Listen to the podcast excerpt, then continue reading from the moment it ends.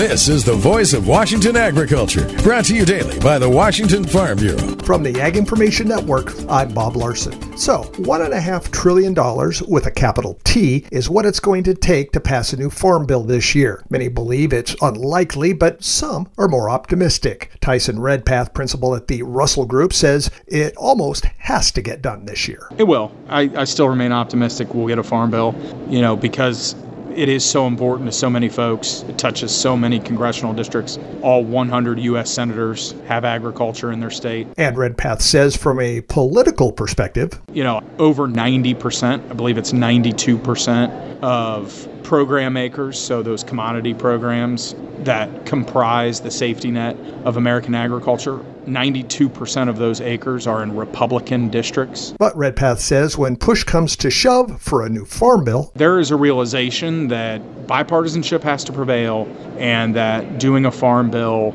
you know, I think is among the very best within us to make sure the less fortunate are able to get a meal and to make sure that those who produce that meal know that the federal government is their backstop. Redpath says the left right coalition that put together the modern farm bill going back to 1985 and beyond is what he hopes is resuscitated this year. Voice of Washington Agriculture, presentation of the Washington Farm Bureau and the Ag Information Network.